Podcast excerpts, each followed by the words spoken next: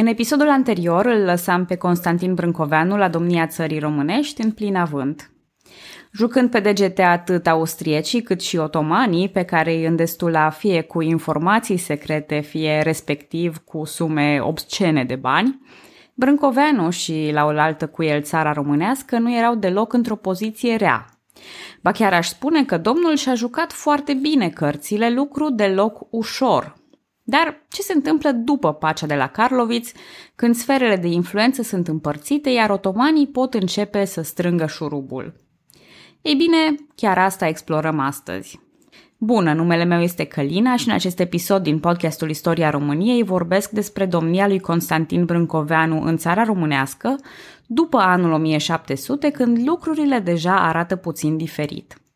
În urma păcii de la Karlovitz, se pare că Brâncoveanu începe a le cânta serenade austriecilor, văzând că puterea Imperiului Otoman e în scădere. Doar nu va rata el oportunitatea de a fi de partea învingătorilor. În 1703, muftiul Fiez Efendi îi cere domnului o șpagă de 50 de pungi cu galbeni pentru ca acesta să-și mărite fata. V-am spus eu că otomanii aveau câte o șpagă pentru orice.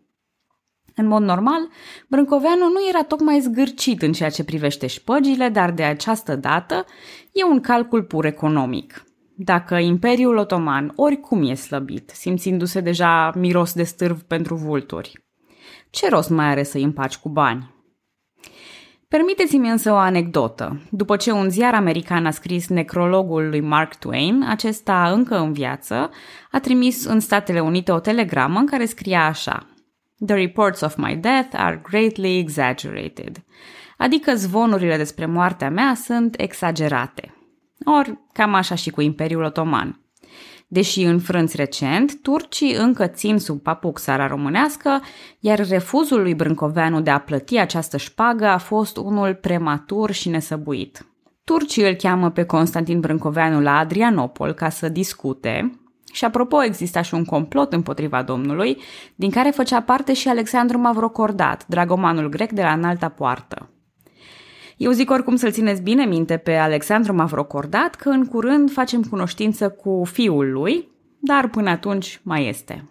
Acum, treaba asta cu hai să discutăm e o temă recurentă în podcast și știți deja cam ce înseamnă. Brâncoveanu, prin rețeaua lui de spioni, se asigură de asta – Într-adevăr, intențiile erau rele, urma să fie mazilit. Așa că mai permiteți-mi două anecdote. În filmul Office Space, apărut în 1999, e una dintre cele mai bune glume pe care le-am văzut. Bine, eu ați văzut că nici nu am un standard prea înalt, glumele seci și proaste sunt mierea sufletului meu.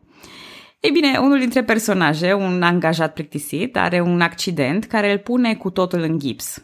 E despăgubit cu foarte mulți bani și dă o petrecere cu prietenii în care le spune tuturor ce mare noroc a avut cu accidentul.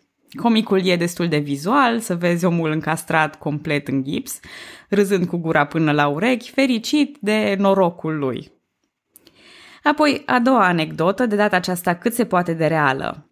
Străbunicul meu a luptat la Stalingrad, unde a fost rănit cu două gloanțe – Până astăzi, familia mea se referă la acel incident ca un mare noroc. Fiind îngrijit pentru rănile de la Stalingrad, străbunicul meu nu a fost mobilizat la cotul Donului, unde au murit foarte mulți soldați români și cel mai probabil ar fi murit și el. Datorită norocului de a fi împușcat la Stalingrad, străbunicul meu a trăit până la vârsta de 87 de ani, iar eu l-am cunoscut. Înțelegeți un debat? Ei bine, asta îi se întâmplă și lui Brâncoveanu, care se îmbolnăvește taman acum de erizipel, o infecție a pielii produsă de streptococi. Efectele acestei boli sunt vizibile cu ochiul liber, pielea se umflă și se umple de vezicule și răni foarte dureroase. Nu e o boală ușoară, mai ales înainte de apariția antibioticelor, deci situația lui Brâncoveanu era cât se poate de gravă dar a avut norocul să contracteze boala tocmai înainte de a pleca spre Adrianopol. Trimișii sultanului au venit să se asigure că domnul e realmente bolnav și nu se preface și s-au convins cât se poate de clar. Mărturia fiind că Imbrohorul, adică trimisul otoman, l-a văzut pe domn, citez, umflat la cap, obraz și gât, abia recunoscându-l.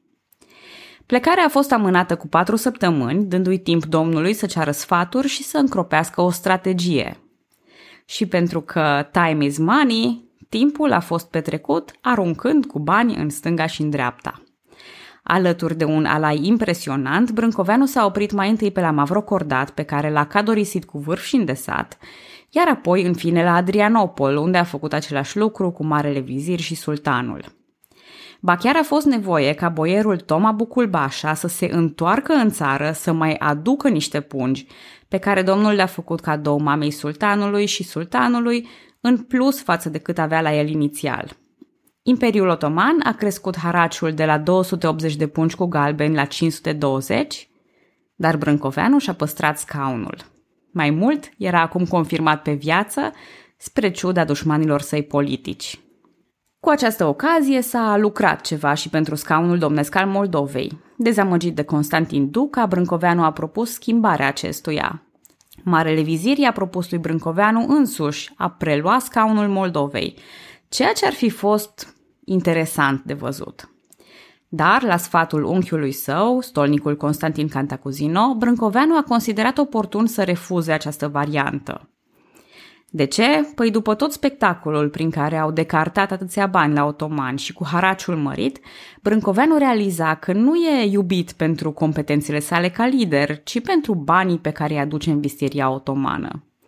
Dacă ar fi preluat și scaunul domnesc al Moldovei, efortul de a satisface lăcomia otomanilor ar fi fost mult prea mare. Varianta câștigătoare e în cele din urmă Mihai Racoviță, un boier înrudit cu familia Cantacuzino, pe care Brâncoveanu îl agrează. Nu-l va agrea prea multă vreme. În 1705, Alexandru Mavrocordat va media o înțelegere între Brâncoveanu și Antioh Cantemir, prin care Antioh revine la conducerea Moldovei și se îngroapă securea războiului dintre Brâncoveanu și Cantemirești. Totuși, înainte de aceste evenimente, în urma distracției de la Adrianopol, Toma Cantacuzino rămâne acolo ca reprezentant. El va forța nota și se va apropia de Dimitrie Cantemir, ceea ce îi va aduce demiterea și înlocuirea cu Ștefan Cantacuzino. Această schimbare avea să marcheze începutul unei perioade de răceală între Brâncoveanu și frații Mihai și Toma Cantacuzino realizând că nepotul lor e acum într-o poziție mai puternică decât familia însăși. Cantacuzineștii își amintesc brusc că domnul nu e unul de-al lor, sau cel puțin nu în întregime. Nici pe plan extern, lucrurile nu decurg foarte bine. În 1704, mari viziri sunt potrivnici domnului. În 1706, otomanii cer mai mulți bani, cheltuieli pe care Brâncoveanu le acoperă din banii proprii. Încet, încet și fără amestecul enervant al austriecilor, otomanii strâng șurubul. Și oare cât mai e până la situația dinainte de Mihai Viteazul, când pretențiile lor devin nesustenabile? Din păcate, Constantin Brâncoveanu face aceeași greșeală ca Mihai Viteazul și anume își alienează o parte dintre principalii susținători interni. Mihai Cantacuzino e înlăturat din funcție de mare spătar, Constantin Cantacuzino e rechemat de la Constantinopol. Rușii, care deja jucau un rol politic important în zonă, îi cer lui Brâncoveanu să justifice speța lui Mihai Cantacuzino. Și aici Brâncoveanu se delimitează de Cantacuzinești, spunând că Mihai fusese păstrat în funcție doar datorită înrudirii sale, nu datorită competențelor. Citez. Mihai, deși deștept și ager, muncește numai pentru sine și pentru casa sa, iar nu pentru treburile obștești. Am încheiat citatul. Când David Corbe a trimis al țării românești la curtea lui Petru cel Mare, nu dă raportul direct, ci le scrie doar cantacuzinilor personal, parcă situația începe să prindă contur. Când tocmai accesul la informație, discutabil cel mai important aspect al autorității lui, îi este negat lui Brâncoveanu, e un semn rău. Între timp, turcii îi obligă pe Brâncoveanu și pe vecinul său, Antioch Cantemir, să contribuie la reparațiile cetății Bender, cheltuieli care nu sunt decontate din haraci. În vara lui 1708, turcii cer un avans de 142 de pungi din haraci, iar apoi un adaos de 180 de pungi. Iarăși Brâncoveanu e nevoit să apeleze la averea proprie, la mari boieri, la preoți și la bresle pentru a suplini ce nu se poate aduna. Iar veștile rele nu se opresc aici. Mărul discordiei este de această dată Ivan Mazepa, hatman al cazacilor zaporojeni, astăzi erou național al Ucrainei și considerat părintele ideii de independență ucraineană. În bătălia de la Poltava dintre ruși și suedezi, el a aflat că urmează a fi înlocuit și s-a aliat cu suedezii care i-au promis să preia Ucraina, dar să-i respecte independența. După ce rușii au câștigat bătălia de la Poltava, speranțele lui Mazepa s-au risipit, iar el s-a refugiat la Bender. Apropo, astăzi, Ivan Mazepa e îngropat la Galați, unde are și o statuie, iar două cartiere îi poartă numele – în fine, când Mazepa dezertează, toate discuțiile purtate prin el trebuie reluate prin noul hatman al Ucrainei. Dar un lucru e evident. Imperiul Otoman șade impasibil la noile turnuri de situație. Brâncoveanu decide atunci să facă pariul riscant pe Rusia și semnează în 1709 un acord secret cu țarul – la orizont se întrevedea războiul rusoturc din 1710, iar Brâncoveanu se angaja să-i sprijine pe ruși cu 30.000 de oameni și întreținerea armatelor, din momentul în care acestea vor pune piciorul pe pământ muntean. Ce urma să obțină Brâncoveanu? Nici mai mult, nici mai puțin decât independența țării românești și domnia garantată pe viață – cum ar fi fost ca noi să ne amintim acum războiul de independență sub Constantin Brâncoveanu și nu sub Carol I? Din păcate, istoria avea alte planuri. În 1710, domnia Moldovei o preia Nicolae Mavrocordat, fiul lui Alexandru Mavrocordat, considerat primul fanariot. Despre asta vom mai vorbi îndelung când ajungem la Moldova, dar afectează în mod direct evenimentele din țara românească. Misiunea lui Nicolae era de a supraveghea relațiile țării românești cu Rusia și, practic, de a izola țara românească de posibilii aliați ruși. Dar Mavrocordat e rapid înlocuit cu Dimitrie Cantemir, sultanul considerând că Mavrocordat a eșuat sau e pe cale de a eșua în această misiune. Între timp, presiunile financiare asupra țării românești sunt iarăși crescute. Poziția lui Constantin Brâncoveanu devine tot mai precară, atât pe plan intern cât și extern. Dimitrie Cantemir își oferă serviciile pentru a-l demasca pe trădător, dar chiar și el pregătește tot o alianță cu rușii. În 1711, armata otomană își începe mobilizarea dinspre Adrianopol, iar rușii intră în Moldova, unde Dimitrie Cantemir, contrar voinței boierilor, declară public alianța cu Rusia. Dar Dimitrie Cantemir era într-o cu totul altă situație decât Bruncoveanu, expus direct frontierei cu turcii și momentan fără sprijin împotriva lor. Domnul Muntean așteaptă cu nervii încordați să vadă de ce parte se va ralia. În calitate de aliat, lui Brâncoveanu îi se dispune o joncțiune cu armata otomană la Tighina. Trupele combinate primesc ordin să se oprească la gura urlaților. Marele vizir îi cere lui Constantin Brâncoveanu să-și asume rolul de mediator între cele două tabere. El se achită de această sarcină, dar rămâne neclar exact dacă ceea ce face el prin trimisul său la țar e mediere în sine sau mai degrabă o evaluare a situației, o tatonare. Și repet, ei nu știau cum se va termina situația asta. Brâncoveanu nu știa din istorie că războiul de independență nu este războiul lui. Pentru el, Putea fi. Și vreau să vă opriți puțin. Priviți lucrurile din perspectiva contemporanilor. Ce miză imensă avea acest război. Cât de fragile erau lucrurile pe plan internațional. Câtă tensiune se concentra în acest punct. Ca și cum timpul în sine s-ar fi oprit, iar Brâncoveanu era încremenit între doi titani politici, la fel de încremeniți. Nimeni nu face niciun pas. Ambele tabere așteaptă. Până când un gest necugetat întrerupe această încremenire. Toma Cantacuzino, marele spătar, fuge din tabăra lui Brâncoveanu și se alătură rușilor. Del chiar o menționează că domnul a plâns la aflarea veștii. La Iași, Toma Cantacuzino îl sapă pe Brâncoveanu, complotând cu rușii pentru a-l da jos la finele războiului.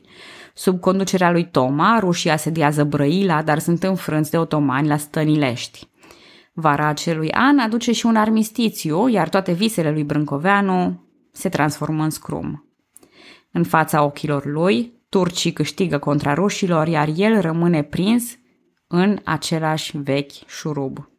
Nici măcar nu apucase să-și pună pariul. A pierdut dinainte.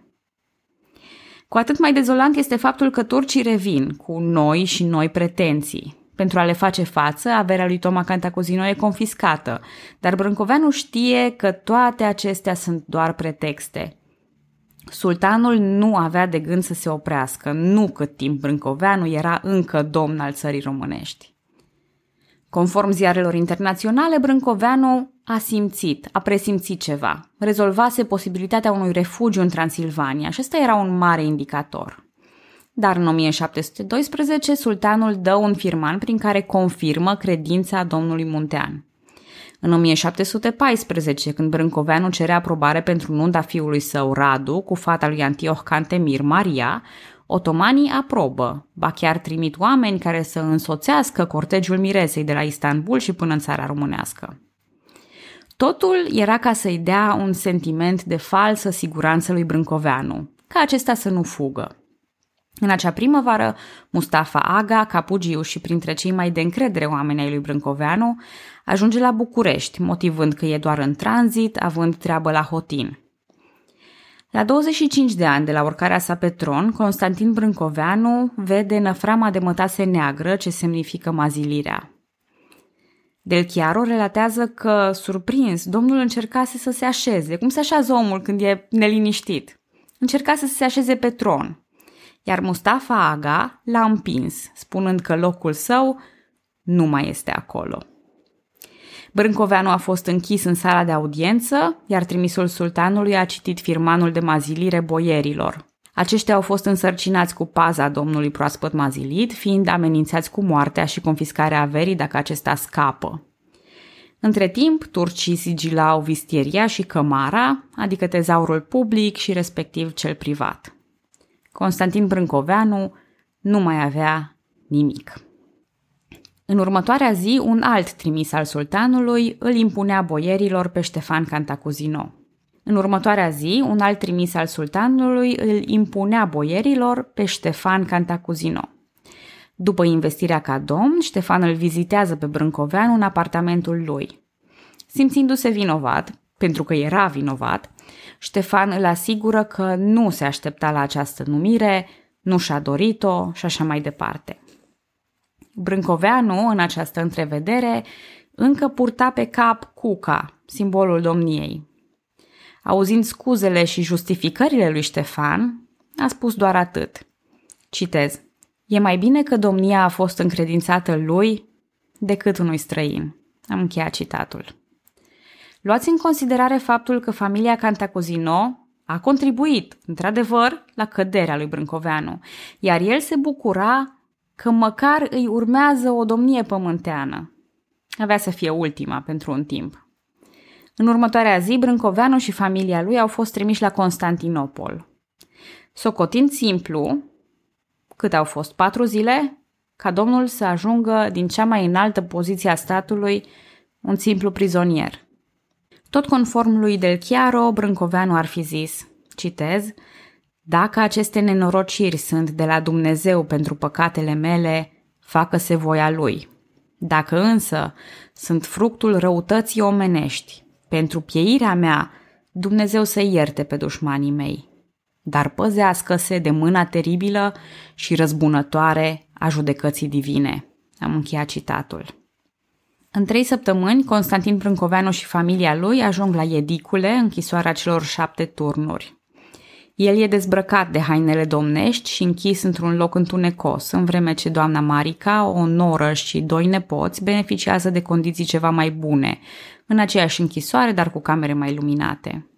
Pe data de 15 august, când ortodoxii sărbătoresc adormirea Maicii Domnului, iar întâmplător Constantin își sărbătorea a 60-a zi de naștere, brâncovenii sunt aduși în fața sultanului.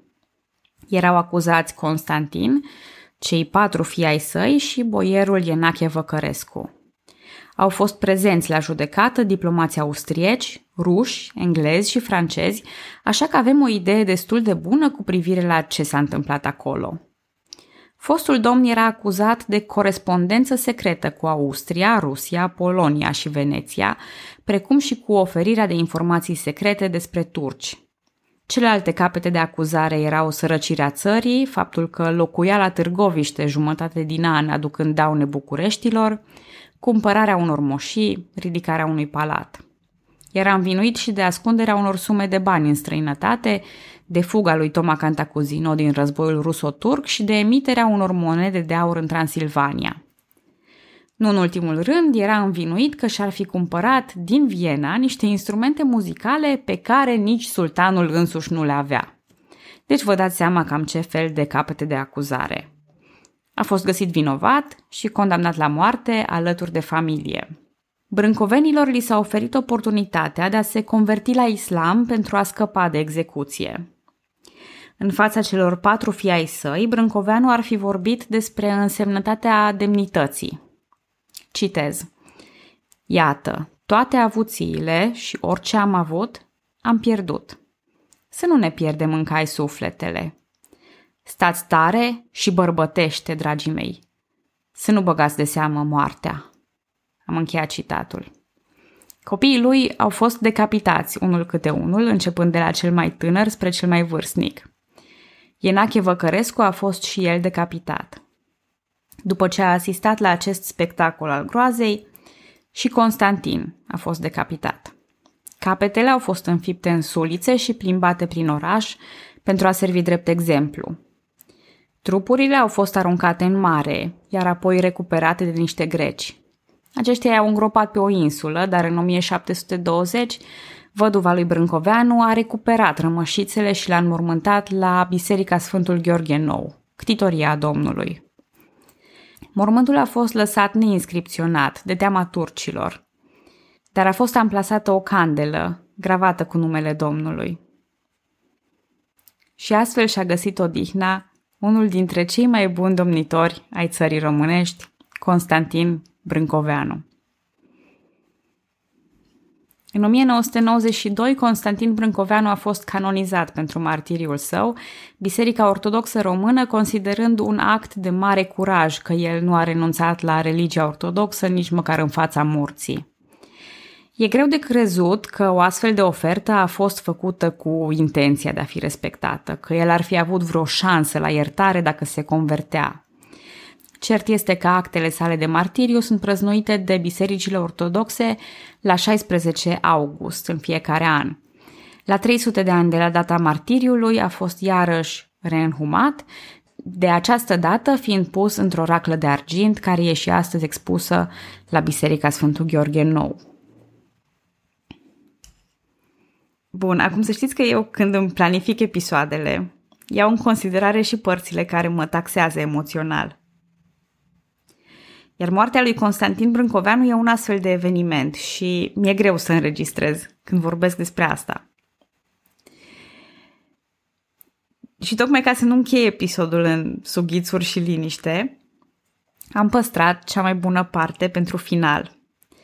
Anume, până acum am vorbit despre faptele sale pe plan extern și câteva mișcări boierești interne. Dar Brâncoveanu e renumit pentru mult mai mult – Deși pretențiile otomane erau mari, iar presiunea fiscală așișderea, țara românească a cunoscut un nou avânt economic pe timpul lui Constantin Brâncoveanu. Profitând de perioada de relativă pace, domnitorul a finanțat enorm cultura în toate aspectele ei. Stilul arhitectural, artistic și sculptural de pe vremea Domnului poartă denumirea de stil brâncovenesc. E un stil asemănător cu acela renascentist european, având structuri clare și funcționale, dar cu elemente spectaculoase de decor, asemenea barocului. Cel mai celebru exemplu este mănăstirea Hurezi sau Horezu, înscrisă pe lista patrimoniului UNESCO. Tot din ordinele lui Brâncoveanu se construiesc și Palatul Mogoșoaia, Palatul Potlogi și Mănăstirea Brâncoveanu, dar și multe altele. De unde avea atâția bani pentru susținerea unor astfel de proiecte, mai ales în contextul cererii tot mai mari din partea otomanilor? Del Chiaro ne spune că domnul avea un talent unic în a jupui țara fără a o face să țipe. O explicație simplistă, dar acceptabilă. În ceea ce privește școlile, Brâncoveanu înființează și sprijină financiar școli românești din țara românească, dar și în Transilvania, unde e trecut în lista donatorilor de la șcheii Brașovului. Marile contribuții ale lui Brâncoveanu sunt însă în domeniul tiparului, unde a făcut mari progrese. Biblia de la București, începută sub Șerban Cantacuzino, a văzut tiparul la începutul domniei lui Brâncoveanu. Este primul text integral al Bibliei în limba română și a fost circulat și în Transilvania. În 1689, Brâncoveanu îl aduce de la Constantinopol pe Antim Ivireanul, ieromonah considerat astăzi, alături de diaconul Coresi, cel mai mare tipograf al timpului. Româna nu era limba nativă a lui Antim, dar asta nu l-a împiedicat din a cristaliza o slujbă în limba română, în mare parte folosită și astăzi. Sub supravegherea lui Antimi Vireanul au apărut 63 de titluri în limbile română, greacă, slavonă, arabă, turcă și georgiană. A format ucenici și a fost autor de opere originale. Alături de cărțile bisericești s-au tipărit și acelea laice, precum Etica lui Aristotel, sau o carte moralizatoare numită Floarea Darurilor. Pe lângă tiparul vechi din București, au fost înființate tipare la Buzău, Snagov, Râmnicu Vâlcea și Târgoviște. O parte importantă din cărțile tipărite erau acelea de combatere a ideilor catolice și calviniste în eforturile Domnului de a ajunge și la românii din Transilvania. Iar Antimi Vireanul nu s-a oprit aici, ci a și înființat prima bibliotecă publică la București. Fiind o mare iubitoare a cărților, nu mă pot abține, voi face o mică paranteză pentru a vorbi despre Antimi Vireanul înainte de a continua cu aspectele interne ale domniei lui Brâncoveanu. Această personalitate titanică a culturii românești merită un loc de cinste și nu aș vrea ca povestea lui să intre într-un cont de umbră. Dar nici nu am când să revin la ea, așa că o prezint acum. Antimi Vireanul, din simplu ieromonah, a ajuns pe rând episcop și mitropolit în timpul domniei lui Constantin Brâncoveanu. Pe lângă eforturile ca autor, tipograf și gravor, Antim era firește un om al bisericii și un susținător al drepturilor ei. Această atitudine, combinată cu atitudinea anti-otomană, aveau să atragă probleme în timp. În 1716, la cererea primului domn Fanariot, Antimi Vireanul a fost înlăturat din funcția de mitropolit, închis și caterisit. A fost exilat la mănăstirea Sfânta Ecaterina de pe muntele Sinai, dar nu a apucat să ajungă acolo. În drum spre mănăstire a fost ucis de ostașii turci, iar trupul său aruncat într-un râu. Abia în 1966, Patriarhia Ecumenică a ridicat caterisirea și l-a reabilitat pe Antimivireanul. În 1992 a fost canonizat de Biserica Ortodoxă Română cu praznic pe 27 septembrie. Prea târziu. Tratamentul lui Antimi Vireanu rămâne, cel puțin pentru mine, o pată în istoria României și o dovadă că politica nu ține cont de cultură, indiferent cât ar fi într-un singur om. Ce ar mai fi de spus, soarta familiei Brâncoveanu a fost pentru mult timp una de obscuritate. Dintre cei patru fii uciși la Istanbul alături de Constantin, doar doi fusese căsătoriți. Brâncoveanu mai avea și șapte fiice, care însă nu i-au dus mai departe numele pe filieră masculină. Fiul cel mare, Constantin, avea un băiat pe nume tot Constantin, al treilea dacă vă vine mai ușor. Celălalt fiu, Ștefan, avea doar o fată. Astfel, Constantin al treilea a rămas singurul urmaș pe filieră masculină. Având doar șapte ani la execuția tatălui și bunicului său, el a fost cruțat de otomani în speranța că poate să le ofere acces la averea ascunsă a fostului domn.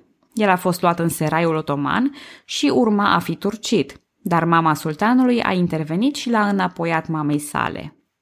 A trăit astfel ca prizonier în Imperiul Otoman și a fost eliberat în urma unor intervenții ale domnului Nicolae Mavrocordat, întorcându-se așadar în țara românească.